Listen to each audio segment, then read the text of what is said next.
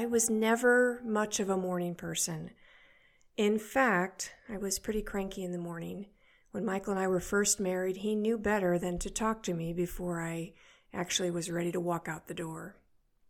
Not a fine moment in my life.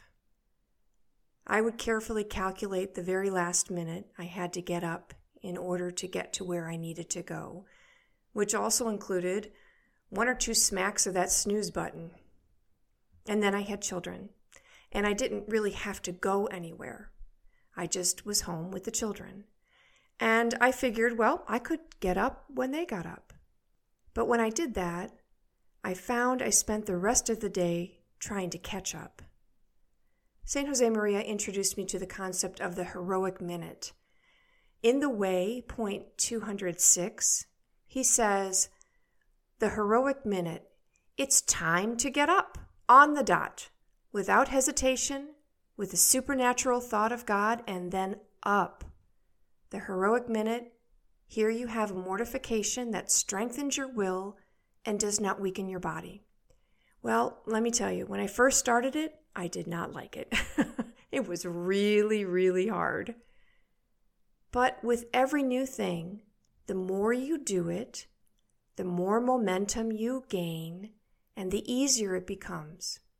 I changed my ways and I set my alarm early enough, maybe 45 minutes earlier than when the children would wake up.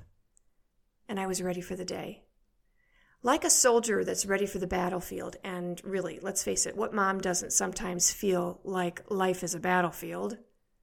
I'm ready for the day. Beginning the day with a mortification like that, and mortification is just another word for sacrifice. But when I begin the day with that big sacrifice, it really does strengthen my will. There's something about conquering from your very first moment of getting up. It also helps me get ahead of the game. I'm not spending the day trying to catch up. I'm showered, I have my makeup on, my hair done, and I'm spending time in some quiet prayer. I'm embracing self care, which makes me peaceful and happier and stronger and more joyful in dealing with all of those around me. Like I said, it's not easy, and some days are really hard, but I tell our Lord that keeping this commitment is my first prayer to Him of the day. Of course, getting up on time necessarily means going to bed on time, and that too is a struggle. So start with the night before. Say no to everything that wants to keep you up and make you tired. Go to bed and get up right on the dot. Take care of yourself. Make sure you sleep, but be ready for the day. Whether your day involves children or not, you are ready. You probably won't be perfect every day. That's okay. Every day is a new opportunity for struggle in refining your love for God. Commit to the heroic minute and watch it change your focus to God first in the day, which will change your mindset for the rest of the day.